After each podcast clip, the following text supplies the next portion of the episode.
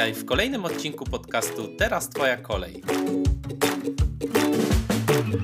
Znajdziesz tu inspirujące historie gości, którzy opowiadają o swoim życiu, o swoim biznesie, o tym, jaka była ich droga ku szczęściu i wolności. Ten podcast to źródło wiedzy na temat rozwoju osobistego i zawodowego. Na kolejny odcinek podcastu Teraz Twoja kolej zaprasza Dominika Gostek. Cześć, witam Cię w kolejnym odcinku podcastu Teraz Twoja kolej. W dzisiejszym odcinku, w odcinku rozmowy z ekspertem, poruszam z moim gościem tematy autentyczności, zmiany i lęku przed tą zmianą. Jeśli szukasz odpowiedzi na pytania, co znaczy być autentyczną, czy w ogóle można być autentyczną, dlaczego tak długo wahamy się i czekamy, by dokonać zmiany, i jak pracować z lękiem, który powstrzymuje nas przed działaniem, to zapraszam Cię do wysłuchania tej rozmowy. Chciałabym Ci jeszcze przypomnieć o e-booku, który teraz możesz bezpłatnie pobrać wchodząc na moją stronę dominikagostek.pl. E-book Życie na emigracji Twój plan. Zapraszam Cię. A teraz przejdź do naszej rozmowy. Cześć, witam Was w kolejnym odcinku podcastu Teraz Twoja kolej. Ja nazywam się Dominika Gostek, a dzisiejszym moim gościem jest Joanna Chmura. Psycholog, trener, coach, specjalistka w tematyce autentyczności, wstydu i odwagi. Uczennica dr Brené Brown z Uniwersytetu w Teksasie. Cześć Asiu. Cześć, dzień dobry. Cześć, cieszę się, że udało nam się dzisiaj tutaj spotkać. Ja też, nawet nie wiesz jak bardzo. tak.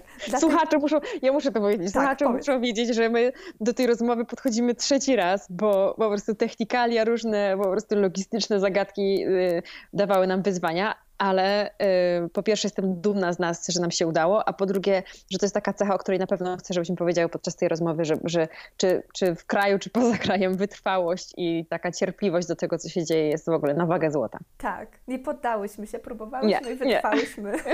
tak. I udało się. Asiu, e, chciałabym Cię zapytać, jak to właściwie się wszystko u Ciebie zaczęło? E, temat autentyczności, wstydu i odwagi Dlaczego Brené Brown?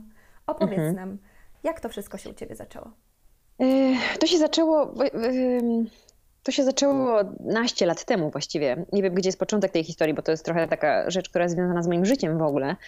Ale jeśli miałabym tak ułożyć jakąś chronologię, to zaczęło się, kiedy miałam 16 lat i zachorowałam na anoreksję. A potem z anoreksji to się przerodziło w bulimię na, mhm. Na już na dłuższe lata, bo, bo bulimia była ze mną, ja wiem, no to trudno tak liczyć, kiedy się zaczyna, kiedy kończy, ale powiedzmy, że tak umownie około 10 lat, więc to właściwie spory kawał mojego życia. Żyłam w czymś, co się potem okazało, była jedną, było jedną z form radzenia sobie ze wstydem, mhm. czyli z takim lękiem przed tym, jak zostanę odebrana. I wtedy tego nie wiedziałam. Dopiero potem po tych nastu latach y, dostałam w prezencie pierwszą książkę Brené Brown, Dar Niedoskonałości. I ta książka zaczęła mnie tak troszkę, wiecie, tak, tak, tak miziać, tak kiziać, tak po prostu dotykać gdzieś i mówić, hej, to jest ważny temat. Jakby budowanie akceptacji do siebie i akceptowania tego wszystkiego, co jest niedoskonałe i nie, nie, nieidealne, jest drogą do wolności wewnętrznej. No i, no i od tej książki się zaczęło. Potem pojechałam na pierwszy kurs do niej. Wcześniej zrobiłam jeszcze jakiś kurs online, potem poleciałam do Stanów w 2014 pierwszy raz i od tamtej pory już jestem, jestem, jestem i blisko niej i coraz bliżej, bo w tym roku dostałam takie piękne zaproszenie do tego, żeby być jednym z jej e, takich mówców e, właśnie w kontekście wstydu i odwagi, więc no zaczęło się od takiej ciemnej strony, a teraz jest taka jasna. Mhm. Wow. Dokonałaś naprawdę wiele zmian, nie tylko w życiu osobistym, ale i w życiu życiu zawodowym przez, przez ten, tak. dzięki, można powiedzieć, Brené Brown. Bo to... Trochę tak, no. ale też dzięki podróżom I, i mhm. ponieważ wiem, że trochę się jakby w takim kontekście będziemy poruszać tematycznie, to że ja cztery, cztery, w czterech, mieszkałam w czterech krajach, może nie cztery razy, ale w czterech krajach różnych, na różnym etapie mojego życia i ta bulimia była ze mną przez te różne kraje i stopniowo, stopniowo uczyłam się takiego obserwując to, jak ludzie żyją za granicą i ja stając się częścią tego życia zagranicznego, uczyłam się od nich um, od różnych pojedynczych osób, ale też od takiej kultury, która mnie otaczała, szukania odpowiedzi na pytanie, kim tak naprawdę jestem. Bo w Polsce tego nie doświadczamy tak bardzo, ale pewnie tam, gdzie, gdzie wy mieszkacie i gdzie słuchacze mieszkają, ta różnorodność i kulturowa, i językowa, i religijna jest um, częsta. E, I to dla mnie było dużą inspiracją, że właściwie można się bardzo różnić i mieć różne takie niedoskonałe jakieś rzeczy, niedoskonałe w takim sensie inne niż by, nie wiem, się wytyczało w danym kraju, a mhm. ludzie i tak cię lubią. I, mhm. i to jest, e, to był dla mnie początek wolności. Czyli e, chcesz powiedzieć, że ta różnorodność pomogła ci odnaleźć i polubić siebie? pokazała mi, że można. Nie, nie, nie pomogła mi tak wprost, ale ja mieszkałam przez jakiś czas na przykład w Holandii i w Amsterdamie i to doświadczenie tego miksu, ale też Amsterdam jest też takim moim zdaniem specyficznym miastem, które które gdzieś tak na wierzchu pokazuje, jak bardzo różni są ludzie i różną mają na przykład orientację i czy różnie spędzają wolny czas. I to mnie tak zainspirowało, żeby porzucić jeden taki, wiecie, wytyczony przez dziada, pradziada sposób życia i pomyśleć, hej, jeśli oni mogą inaczej, to może ja też mogę inaczej. E, I zaczęłam sobie zadawać pytanie, to jak ja chcę. Nie jak powinnam, nie jak muszę, nie jak wypada, tylko jak ja chcę. Mhm. Bardzo ciekawe. To jak ja chcę, to właściwie jest to, co ty chcesz w środku, czyli to ten taka autentyczna ty. Mhm. I ja bym cię chciała teraz zapytać tak właściwie co to jest, co znaczy być autentyczną, bo tak jak mhm. ja chcę, to kojarzy mi się od razu z tym, że no dobrze, ale jest wiele zewnętrznych bodźców, które ciągle, wiesz, um, tak. Takie oczekiwania, nie? Tak, wiesz, tak. Y, i wiele same od siebie oczekujemy, być dobrą mamą, tak. dobrą y, pracownicą, czymkolwiek. Więc tak, tak. co tak właściwie oznacza to znaczy. być autentyczną? Ja, ja w ogóle się zastanawiam, czy można być, czy to jest bardziej tak, że ja bywam autentyczna, że my mhm. bywamy, że to jest trochę jak takie, jeśli sobie wyobrazimy, że bycie w takiej absolutnej prawdzie, czyli bycie w autentyczności, to jest jakiś stan, to ja mam wrażenie, że, że praca w tym kierunku polega na przybliżaniu się i oddalaniu do tego stanu, że tego się nie osiąga. Dlatego, że z takiej filozoficznej perspektywy to my się cały czas zmieniamy, więc ta prawda wewnętrzna ona cały czas gdzieś jest blisko, ale jednocześnie się odsuwa, bo ja dzisiaj jestem inna niż jeszcze byłam, nie wiem, tydzień temu, bo przez tydzień spotkałam kogoś, porozmawiałam o czymś, byłam na jakichś warsztatach, jakieś doświadczenie mnie trochę zmieniło. Mhm. Więc ta autentyczność to jest chyba nie jakieś miejsce, do którego zmierzamy, tylko taki, yy, taki ciągła kalibracja, czy to, co jest w środku, jest tym, co ilustruje na zewnątrz a ten środek może się cały czas zmieniać, więc nie, to, nie jest, to nie jest jakaś jedność, stałość, tylko taka no, zmiana. No, cały dokładnie. Czas. To, co mówisz tutaj, że zmieniamy się ciągle, że to jest ciągła zmiana. Tak. I właściwie te zmiany to są takie, um, to bycie autentycznym w tej zmianie, wydaje mi się, to jest to, co jest chyba takie trudne, bo mhm. jeżeli ja chcę autentycznie się zmieniać, to znaczy, że chcę podejmować działania, które gdzieś tam głęboko w środku mówią, że, że to ja chcę, że to ja robię, prawda? Mhm, ale, mhm. ale jednak e, ciągle z zewnątrz jest to, no dobrze, ja chcę być, e, no nie wiem, mhm. autorką mhm. książek, ale, ale zewnętrzny świat mówi, słuchaj, na tym jest ciężko się wybić, ciężko zarobić tak, i jednak tak, idę na tak. studia e, ekonomii, prawda? Tak. Tak. No tak, to, to jest trochę takie tarcie z tym światem zewnętrznym, który i w postaci osób, ale też w postaci jakichś norm, czy jakichś pomysłów takich na stereotypy i przekonania, że on, on będzie chciał jakoś y, mm, wytyczyć nam tę ścieżkę. Mhm. E, I ja jestem chyba, tak teraz jak o tym rozmawiamy, tak sobie myślę, że, że ja jestem takim zwolennikiem tańca pomiędzy tym, co, co czuję i właśnie co chcę, co jest moją taką wewnętrzną prawdą, mówiąc po psychologicznemu, a tym, w jakim kontekście aktualnie jestem. Bo ja na przykład nie byłabym gotowa wewnętrznie, bo miałam jeszcze świadomość, y, buduje się całe życie, więc teraz jestem bardziej świadoma niż byłam, jak mieszkałam właśnie w Amsterdamie, ale wtedy nie byłabym gotowa na różne rzeczy, na które teraz jestem gotowa. E, I to, że mnie świat jakoś zatrzymywał, czy jakoś mówił, że, że tam to się nie uda, albo nie teraz, to, to ja mm, szanowałam, czy słuchałam tego, co do mnie przychodzi.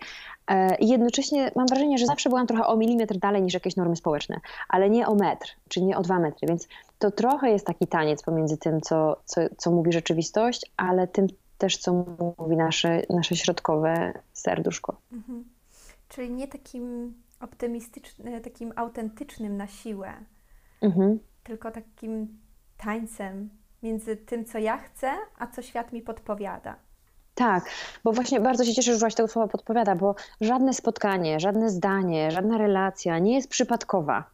I, yy, i, ja pielęgnuję, czy zapraszam też osoby, z którymi pracuję, yy, do tego, żeby, żebyśmy się uczyli trochę ufać temu, co do nas przychodzi i ufać i nie płynąć trochę z tym, co do nas przychodzi. No tak jak nasza rozmowa planowana, która się mhm. nie mogła odbyć pierwszym razem, drugim razem, dzisiaj się wreszcie odbywa, że, że miałyśmy obydwie i też ty tak pięknie wtedy powiedziałaś, że, że pójdziemy z tym, co będzie. I jak się nie oporuje wobec świata, to on najczęściej za pomocą intuicji nas kieruje w dobrą stronę. I wtedy te głosy zewnętrzne albo nas nie zatrzymują, albo nas wspaniale kierują, czy modyfikują ten kierunek. Natomiast jeśli my się takim zaparciu mówimy, nie, dobra, ja teraz po prostu odejdę z korporacji, bo, bo tak, i nikt, nie będę nikogo słuchać, to czasem, czasem czasem to nam nie służy. W sensie, że, że czasem służy pobyć jeszcze miesiąc gdzieś, albo kwartał, albo posłuchać tych znajomych, którzy mówią, poczekaj jeszcze, bo może coś. Tylko tylko, że no, nikt nam nie powie, co jest właściwą odpowiedzią, musimy się bardzo, bardzo dobrze w siebie wsłuchać. Więc, więc to jest ten taniec między rzeczywistością a tą zewnętrzną, a wewnętrzną. Zachęcam do tego, żeby nie ignorować, nie, nie pokazywać takiego, wiecie, gestu, a wypnę się na was wszystkich, bo wszystko, co do nas przychodzi, nawet w postaci jakiejś krytyki czy jakiegoś takiego zatrzymania, też, też jest jakimś sygnałem, więc warto przynajmniej go z, usłyszeć. Mhm też powiedziałaś bardzo ciekawe, że to wszystko, co do nas przychodzi, nawet w postaci krytyki, czy zatrzymania, że warto to usłyszeć. I mhm. ja teraz sobie tak myślę, że um, o tej zmianie, ciągle chciałabym o tej zmianie porozmawiać, bo tak. e, no te kobiety, z którymi ja pracuję, kobiety, które e, emigrantkami, które już e, sama emigracja była dla nich wielką zmianą, tak, no to tak. później nagle wiesz, życie na emigracji zaczyna stawać się codziennością, więc zaczynamy żyć, pracować, e, no wszystkie codzienne obowiązki wykonywać. I przychodzi mhm. taki moment w, tych, w życiu tych kobiet, nie tylko tych kobiet, bo i w moim i, i myślę, że w każdym, mhm. w którym chcemy coś zmienić, nie wiem, pracę, mhm. relacje, e, stanowisko, cokolwiek, chcemy coś zmienić. I wiesz, zauważam, że właśnie wtedy, kiedy mamy to, to taką pobudkę do chęci zmiany, mhm. to tego nie robimy, tylko się powstrzymujemy i mhm. najczęściej czekamy, czekamy, aż ten nasz taki garnuszek, ten taki mhm. wytrwałości, tej e, cierpliwości się, wiesz, przeleje. Tak. Kiedy już tak. mamy dość tej pracy, kiedy mamy już dość tego związku, wtedy dopiero zaczynamy coś zmieniać. Mhm. Tak, nawet teraz w weekend prowadziłam warsztaty i jedna z uczestniczek powiedziała, że, że ona się zapisała na te warsztaty, bo ma wrażenie, że doszła do ściany. W sensie, że to już jest taki moment, w którym zostanie w takiej odsłonie, w jakiej jest, jest nie do wytrzymania. I to jest bardzo trudny moment w życiu, ale też bardzo piękny, bo, bo, bo jak już nie mamy siły, żeby w tym tkwić, co jest, to zaczyna się rodzić wreszcie siła, żeby coś zmienić. I, I na przykład taką zmianą jest wyjazd za granicę, albo podjęcie pracy za granicą, albo zmiana pracy za granicą. To jest bardzo taki odważny krok, y, bo porzucamy, porzucamy, no to zależy od tego, ile mieszkaliśmy w Polsce, ale, ale porzucamy jakiś, jakiś taki korzeń y, i zostawiamy gdzieś jakiś korzeń i zapuszczamy w innym miejscu kolejny, co po pierwsze trwa, po drugie jest takim trochę oswajaniem się, y, ale ale bardzo często e, ta decyzja o tym podcięciu korzenia i posadzeniu się gdzieś indziej e, wynika właśnie z pięknego momentu bezsilności, który jest jednocześnie momentem siły. Mhm. Czyli ten moment tej bezsilności daje nam tą siłę, której nam wcześniej brakowało. Tak, to tak jakby się robi taka, wiecie, taki dostęp do tej siły. E, taki, coś, jakieś drzwi się wy, wyważają, jakiś mhm. taki. Ja pamiętam, jak chorowałam na bulimię, to, to w, te, w, tej chorobie nie, za dużo. Rozmowa nie jest o tym, natomiast chcę użyć tego przykładu, bo ataki bulimiczne to są takie momenty właśnie z jednej strony bezsilności totalnej, ale za, za, każdym takim e, właśnie, nie wiem, najedzeniem się, które potem mm, różnie to jest w bulimii, albo się wymiotuje, albo się przeczyszcza, albo się uprawia bardzo dużo sportu, żeby się pozbyć tego nadmiaru kalorycznego, który się spożyło, że to były takie momenty z jednej strony bezsilności okrutnej, a z drugiej strony to były takie momenty, w których myślę sobie, dobra, to już jest koniec, ja już dłużej tak nie wytrzymam, potrzebuję poszukać pomocy. I zajęło mi to trochę z mhm. perspektywy lat, żeby sięgnąć po pomoc i, i chociażby skorzystać z terapii i pomóc, dać sobie pomóc, czy pomóc samej sobie, bo to różnie można definiować, Mhm. ale że, że te momenty bezsilności, kiedy upadałam, zbliżały mnie do tego momentu, w, których, w którym przyznałam się i przed sobą, i przed światem zewnętrznym, hej, potrzebuję pomocy, potrzebuję coś zmienić, bo inaczej to tak dłużej nie wytrzymam. Mhm, dokładnie. I powiedz mi, co, co radzisz takim osobom, które zgłaszają się do ciebie w takiej właśnie tej okrutnej bezsilności, takiej chęci gotowości do zmiany, ale chęci próbowania, a z drugiej strony no, jest nadal coś, co ich powstrzymuje, prawda? Bo jednak Mhm. będzie zawsze ten głos w środku, który będzie nam mówił, no dobra, no ale jak tu ryzykować, jak załóżmy jest wspólny dom, czy jak tu ryzykować, Mhm. jak ta pozycja jednak nadal jest, e, przynosi dość dobre pieniądze. E, Ewa Foley, którą być może część z Was kojarzy, powiedziała mi kiedyś takie zdanie w rozmowie, że ona nie ma w sobie na tyle arogancji, żeby komukolwiek coś radzić. Ja też nie mam w sobie tyle arogancji, żeby co, komukolwiek cokolwiek radzić. To, to, co mogę powiedzieć, to że, że ja i zawodowo, ale też prywatnie jestem taką osobą, która bardzo rzadko mówi innym, co mają robić. Ja po prostu bardzo wierzę w to, że każdy człowiek wie, co ma robić.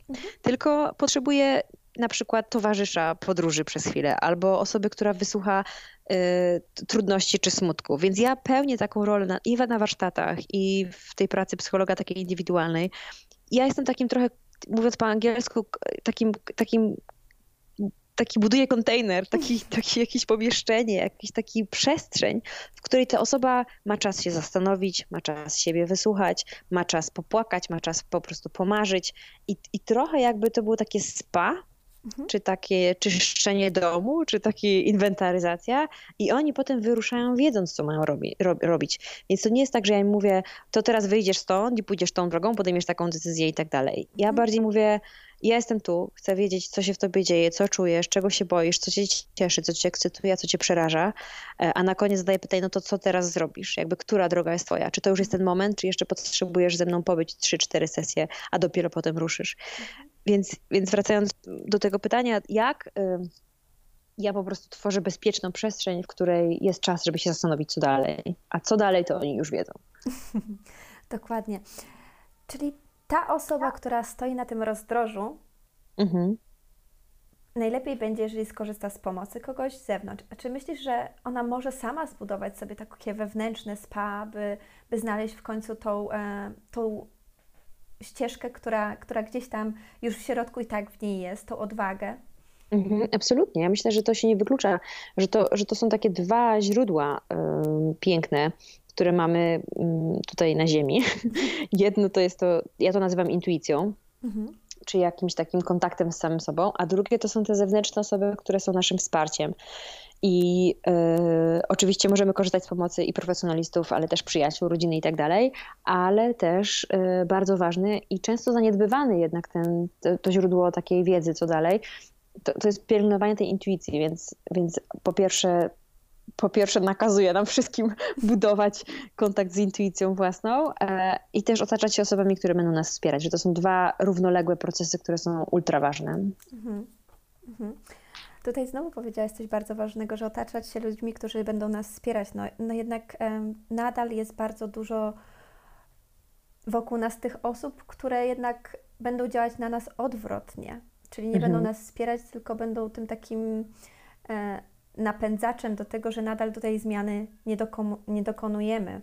Jak po Mhm. prostu zbudować taką wewnętrzną siłę, by, by po prostu nie przejmować się tym, co Mhm. ktoś inny ode mnie oczekuje, co ode o mnie pomyśli. Mhm. E, To jest bardzo dobre pytanie i nie wiem, czy się da nauczyć nie przejmować, bo wtedy musielibyśmy wyłączyć empatię, wrażliwość, taką czułość na świat zewnętrzny. Myślę, że, że chodzi o to, żeby słyszeć te głosy, dopuszczać, bo, bo jednym kanałem do nas docierają i te wspierające, i te krytyczne, więc jak wyłączymy ten kanał dostępu i nie będziemy się przejmować tym, co mówią ludzie, to jest szansa, że nie usłyszymy tych wspierających, a to, to, to by było szkodliwe dla nas. Więc, więc myślę, że to nie chodzi o, o nie przejmowanie się, tylko usłyszenie i nawet może próba zrozumienia, dlaczego oni mówią, że to się nie uda, czyli zrozumienia jakby z, jaki w nich, jaka w nich jest trudność, z której opowiadają o tym, że to się nie opłaca, albo to nie teraz, albo nie dasz rady, że to jest, że to jest opowieść o nich, a nie o nas. Czyli w jakimś sensie trochę na moment mogą się odwrócić role, bo jak ktoś nie mówi Asia, e, nie wiem, nie, nie wyjeżdżaj teraz, bo, bo koniunktura w Europie jest taka, a nie inna, to, to, to, ja zamiast uwierzyć w to, że tak jest, e, to, to będę ciekawa, czy wzbudzę sobie taką ciekawość mm, z pytaniem, a, a, dlaczego tak myślisz? A czego byś się bał, gdybyś ty wyjeżdżał? Albo co takiego by ciebie powstrzymało? I poeksplorować trochę i zrozumieć tego drugiego człowieka, bo bo najczęściej krytyka czy opór, który pojawia się w tych komentarzach zewnętrznych, bierze się z lęku i tej osoby, która się wypowiada na ten temat. Więc yy, bardziej chyba bym zachęcała do tego, żeby wzbudzić ciekawość, aczkolwiek trzeba mieć do tego siłę, to znaczy trzeba też mieć taką umiejętność. Przyjmowania tego, ale nie w taki sposób, że to wpływa na nas, tylko bardziej budzi naszą ciekawość, że ktoś ma kompletnie inaczej niż my teraz.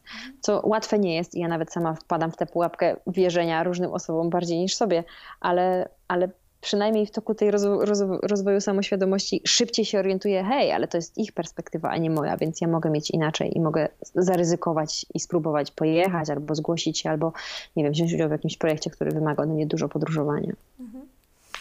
No, to jest bardzo ciekawe zobaczenie tej innej perspektywy. Myślę, że to wcale nie jest takie łatwe, mm -mm. ale trochę wyzwalające. Mm-hmm. Tak, tak mhm. jak ja sobie teraz myślę, jak zobaczę tą perspektywę tej innej osoby i popatrzę, że okej, okay, to właściwie to są jej myśli, jej strachy, jej lęki, tak. nie? Tak. No ale często tak w tej zmianie jest też, że to jednak my mamy ten lęk, prawda? Lęk przed mm-hmm. tym, że może się nie udać, mm-hmm. że, że może tak, coś nie absolutnie. wyjść. I tak. jak, jak pracować z tym swoim lękiem? To trochę jak z tym lękiem innych osób, to znaczy nie udawać, że go nie ma, tylko trochę go tak posadzić na kanapie, wiecie, obok siebie. I e, ja nawet doświadczyłam takiego kiedyś takiego, takiego zdarzenia. Mm, mm, na początku tego roku wyjechałam gdzieś na nadmorze, żeby pisać książkę, omen omen, która jakoś we mnie jest, ale jeszcze nie stworzyłam wystarczająco dużo czasu, żeby ją napisać, więc, więc mm, pierwszy raz w życiu zrobiłam sobie taki, taki prawie dwutygodniowy wyjazd, na którym chciałam tylko pisać. I to zatrzymanie rzeczywistości zawodowej, biznesowej i prywatnej i dedykowanie temu czasu na pisanie książki wzbudziło we mnie, momentami, może nie cały czas, ale momentami wzbudzało we mnie więcej lęku niż przyjemności. To znaczy sam proces twórczy, tworzenia czegoś i, i pokazywania światu zewnętrznemu ma w sobie wpisany lęk, bo boimy się tego, co inni pomyślą, jak to się wreszcie stworzy. A drugi lęk towarzyszył temu, czy, czy właśnie nie wiem, rezygnacja z projektów, które mogłyby się wydarzyć wtedy, kiedy ty nad morzem e, nie wpłynie jakoś na stabilność finansową i tak dalej, i tak dalej. Więc ten lęk towarzyszył mi e, co jakiś czas się pojawiał. I ja na początku miałam taką fantazję, żeby mówić do tego leku, żeby sobie poszedł. Że ja po prostu przyjechałam tu pisać książkę i nie mnie denerwowało, bo ja nie mam czasu na, na banie się. Ja po prostu muszę tutaj rozdział za rozdziałem e, tworzyć i żeby sobie poszedł nad morze. No ale wiecie, jak to z lękiem. Im bardziej się oporuje, tym on się robi większy, bo on ma swoją informację do przekazania, swoje jakieś zadanie do wykonania w postaci pokazania mi wszystkiego, co może pójść tak. Więc w którymś momencie postanowiłam usiąść z tym lękiem twarzą w twarz. I to dosłownie zrobiłam tak, że usiadłam na podłodze. Ja tam miałam akurat taką, taki, taką część tego pokoju, w którym mm, mieszkałam, gdzie miałam rozłożoną matę do jogi i siadłam na tej macie do jogi i zamknęłam oczy i sobie wyobraziłam, że naprzeciwko mnie siada ten lęk. I na początku on miał takie, co nawet swego rodzaju mistyczne było, bo na początku on mi się jawił jako taki, jakiś taki nieokreślony twór, taki trochę, wiecie, wiatr jakiś, taki jakiś, no jakiś taki twór, jak sobie wyobrażamy w kreskówkach lęk, to, to, to jakoś mi to bardzo tak tam się pojawiało w tej mojej wyobraźni. Mhm. Ale im bardziej prosiłam go, żeby usiadł naprzeciwko i się ze mną spotkał, tym bardziej miałam takie wrażenie, że to się robi z tego jakaś osoba, jakaś postać. I pod koniec tej pracy wewnętrznej, którą z tym lękiem właśnie wykonywałam, okazało się, co pewnie zaskoczeniem dla wielu z Was nie będzie, że tym lękiem jestem ja sama. To znaczy, że tam jest ta ja, która się, ta część mnie, która się po prostu boi. I, yy, I, dawniej myślałam, że w pracy z lękiem chodzi o to, żeby go albo stłumić, albo odrzucić, albo nie podążać za tym, co budzi lęk.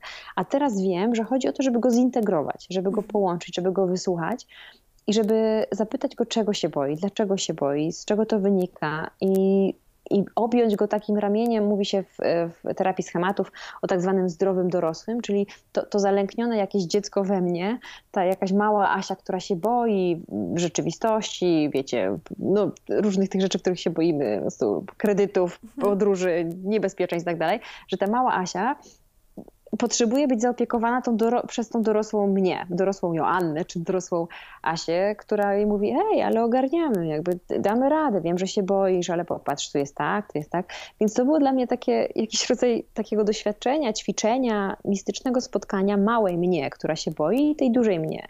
I myślę, że w zależności od tego, jakie są proporcje tego spotkania, czy czego jest więcej, to, to tego lęku może być więcej albo mniej, ale e, potrzebuję Was chyba uprzedzić, że ten lęk prawdopodobnie nie, nie, nie zniknie w naszym życiu, że on jest stałym elementem krajobrazu.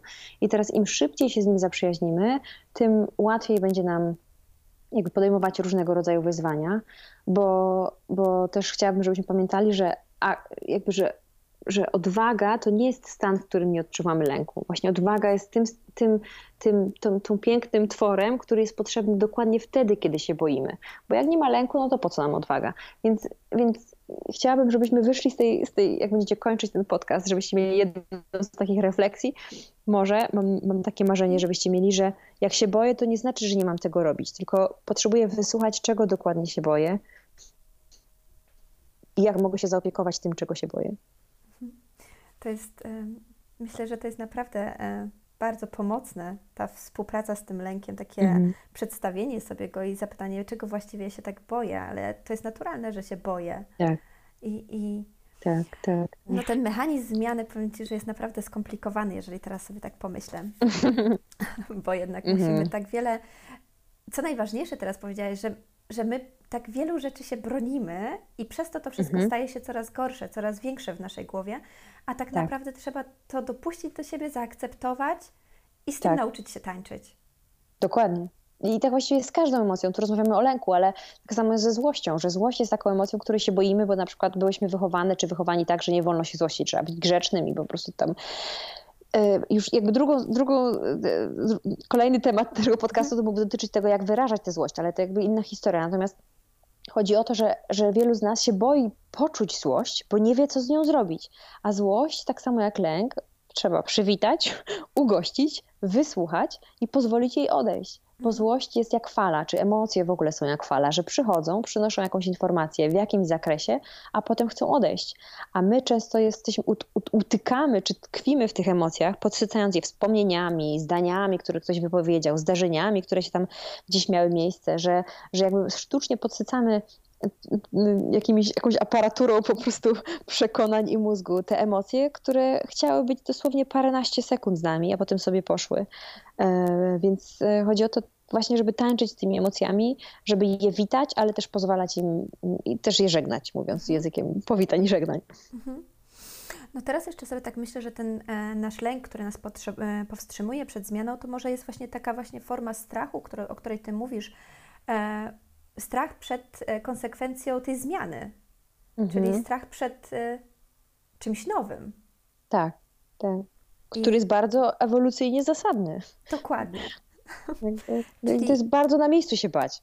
Mhm. W nowym miejscu, w nowej pracy, w nowym kraju, w no, z nowym językiem, w nowej szkole. Bardzo adekwatne. Strach jest, w psychologii mówi się, że strach jest takim uczuciem, które pojawia się w odpowiedzi na realne zagrożenie, czyli nie wiem, idziemy przez ulicę, nadjeżdża samochód, i widzimy, że, że jest szansa, że nas trafi, wtedy odczuwamy strach. Natomiast jeśli tylko sobie wyobrażamy to, że jakiś samochód mógł nas wjechać, e, to wtedy mamy do czynienia z lękiem. Czyli lęk, szczególnie właśnie w kontekście życia czy przeprowadzki, czy zmiany, jest chyba nawet częściej się pojawia, bo więcej mamy wyobrażeń na temat tego, co złego może się wydarzyć, niż realnie, realnie tych rzeczy jest. Dokładnie. Dokładnie tak jest. Ostatnio czytałam statystyki, że to aż 86% rzeczy, których sobie wyobrażamy, nie, nie wydarza się w ogóle. tak, dokładnie. dokładnie. No, bardzo Ci, e, Asiu, dziękuję za to. Chciałabym Cię jeszcze zapytać, prowadzisz warsztaty z wielką odwagą. Mhm. Powiedz mi, w jaki sposób ten warsztat e, pomaga? E, po angielsku, bo to jest model pracy, który stworzyła Brené Brown z Uniwersytetu w Houston, która się właśnie zajmuje badaniem wstydu, odwagi, wrażliwości i różnego rodzaju emocji. E, I to jest taki model pracy, który, który zaprasza nas, ludzi, do tego, żeby porzucić zbroje i tarcze i maski, które przywdziewamy w toku edukacji, rozwoju, życia w różnych tam kontekstach i skontaktować się właśnie z tym, o czym zaczęłyśmy tę rozmowę, z tą prawdą wewnętrzną. Czyli to jest taki warsztat o, o budowaniu wewnętrznej odwagi do pokazywania siebie na zewnątrz taką, jaką jestem. E, I w pełnej wersji ten warsztat trwa trzy dni i jest takim, taką podróżą e, pomiędzy pracą indywidualną, tam też robimy pracę w parach, też taką pracę na forum, gotowości pokazywania siebie na forum.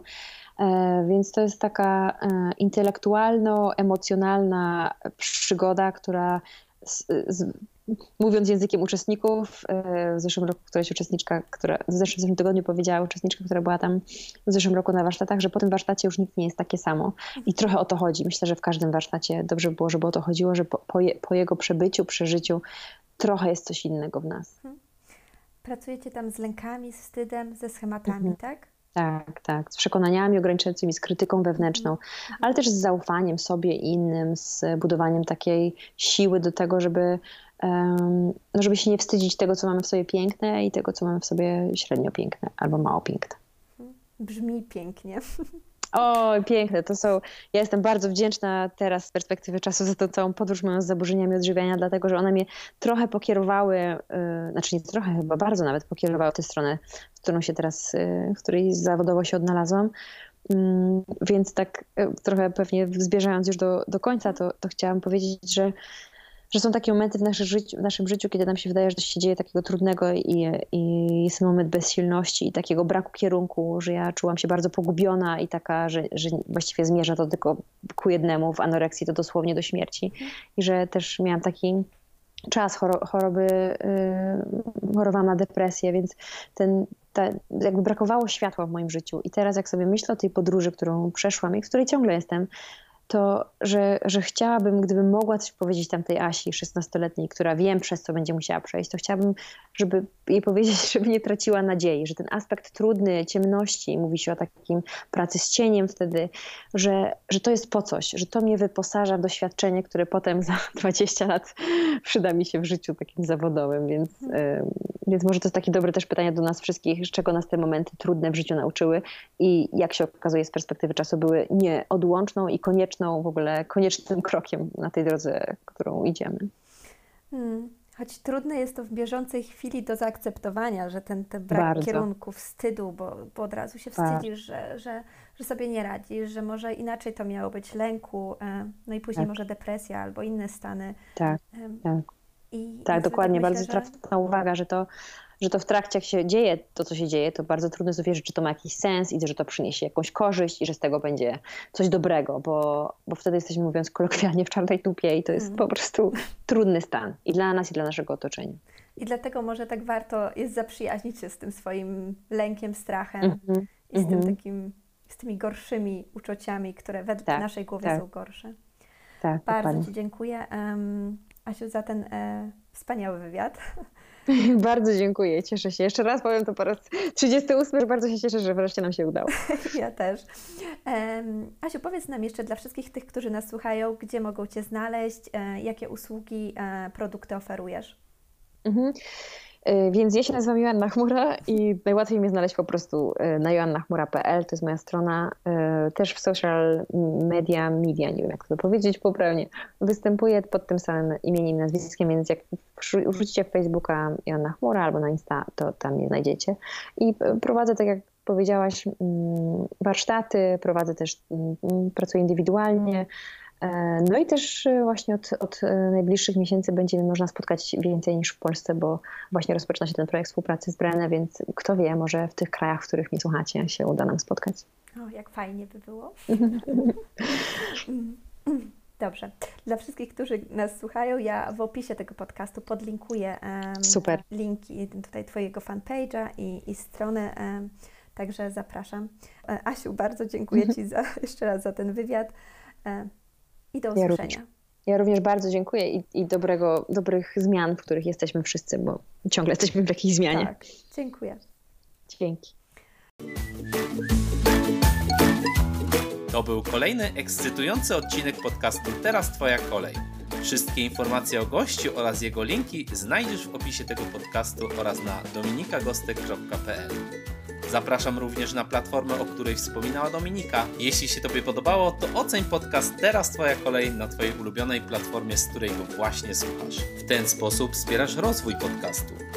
Zachęcam do udostępniania podcastu i zapraszam na kolejny odcinek Teraz Twoja kolej.